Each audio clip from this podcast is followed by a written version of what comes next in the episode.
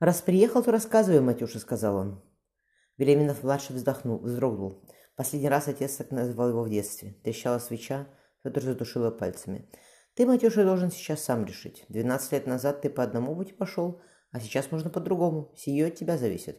«Да как же, батюшка?» — полный, поднял полный слез глаза Матвей. «Не могу я от царя сию скрывать». «Не можешь, так не скрывай», — пожал плечами Федор. «Отправляй меня с Феодосией на костер. Когда дрогва поджигать зачнешь, в глаза мне отцу своему взглянуть не забудь. Сие вся она, злобно прошипел Матвей. Ведьма новгородская, еретичка. Она тебя с потолку сбила. Мне, Матвей, кто и порежь сто десяток пошел. Неужели ты думаешь, что у меня своей головы, своей головы на плечах не было? Ежели что я делал, так только по собственному разумению. Отдай ее государю, горячо сказал сын. Ее на костер. А царь, ежели ты ее на суд приведешь, еще пуще доверять тебе будет. Марфу за него замуж выдадим. Твои внуки на престол царский сядут. Федор усмехнулся. Совсем разум потерял. У царя двое сынов здоровых. Куда ты собрался племянников своих зажать, даже если народятся они? На какой трон?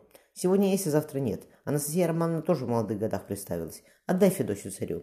Я скорее сам на костер пойду, чем позволю жену свою хоть кому пальцем тронуть. Что ты с Анастасией Романовной содеял, с Романовной содеял? Сие дело совести твоей. Мне про то знать ни к чему. Про сынов царских ты не говорила, а я не слышал, ясно?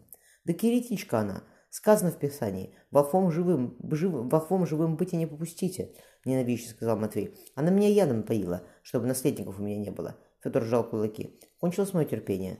Слушай и запоминай, не случится такого, чтобы я любовь свою предал. Зря ты время теряешь.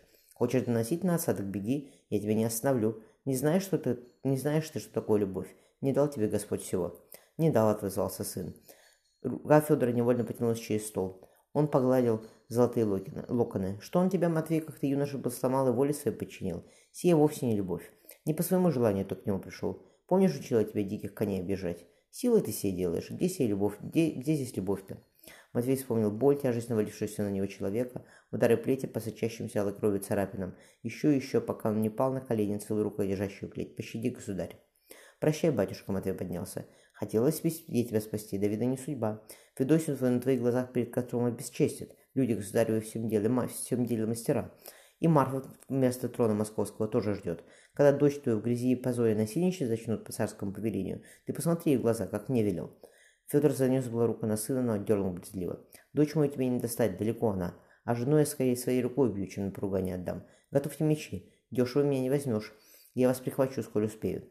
«Куда ты Марфа дел?» – взвизгнул Матвей. «Пошел вон отсюда!» – равнодушно отвернулся Леминов. «Не узнать сегодня тебе ни по любовнику твоему. Хоть глаза себе все высмотрите». Выматерившись от Матвея остановился на пороге. «На твоем месте, батюшка, бежал бы я сейчас из Москвы быстрее ветра. На твоем месте, бросил Федор, я бы сейчас удавился. Да и на то у тебя смелости не достанет. Стыдно мне, что я твой отец. Хорошо, что мать твоя Графеда не дожила до сегодня». Хлопнула входная дверь, Федор уронил голову на стол. «Так оглаголишь, ягода плакаши, сыне мой вы соломе, а в слове «сыне мой, сыне мой». В опочивальне Феодосия расчесывал льняные серебр... серебряными нитями волосы. «Дай мне». Взяв гребень, Федор разбирал густые пряди. Федосия прижалась губами к мужниной, к мужниной руке. «Встань-ка», — попросил он.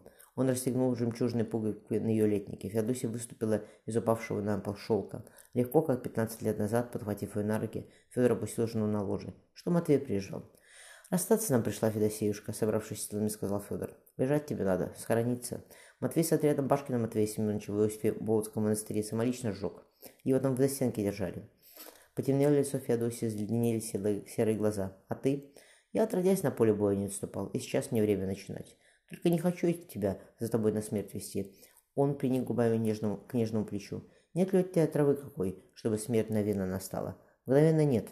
Есть травы ядовитые, но два-три помирать, два дня два-три помирать придется, как отвар выпьешь. Мучиться будет, будешь, а все одно в мучениях они тебя на пытку обрекут. Да я заради тебя спрашиваю, Федор улыбнулся. Сам я смерть ему, как воину положено, с мечом.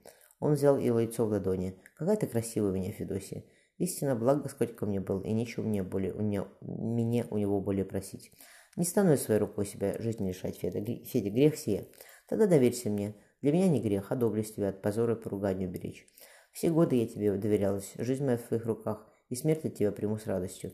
Феодосия смахнула единую слезу с ресниц. Вместе жили, вместе и умрем. Он целовал каждый уголок такого любимого тела, а перед глазами все стояло искаженное ненавистью лицо Матвея, шепчущего «Волхвом живым быть не попустите» и окровавленный лед на весенней двине. «Где нашли?» Матвей раз... хмуро разглядывал перерезанное горло, холопа. «В канаве, неподалеку от теремов, что англичанинам отдали, поклонился помощник. Матвей высыпал ему на, раб... на ладонь серебро. Держи, пущай канон по, новоприставленному отпоют и собери слуг.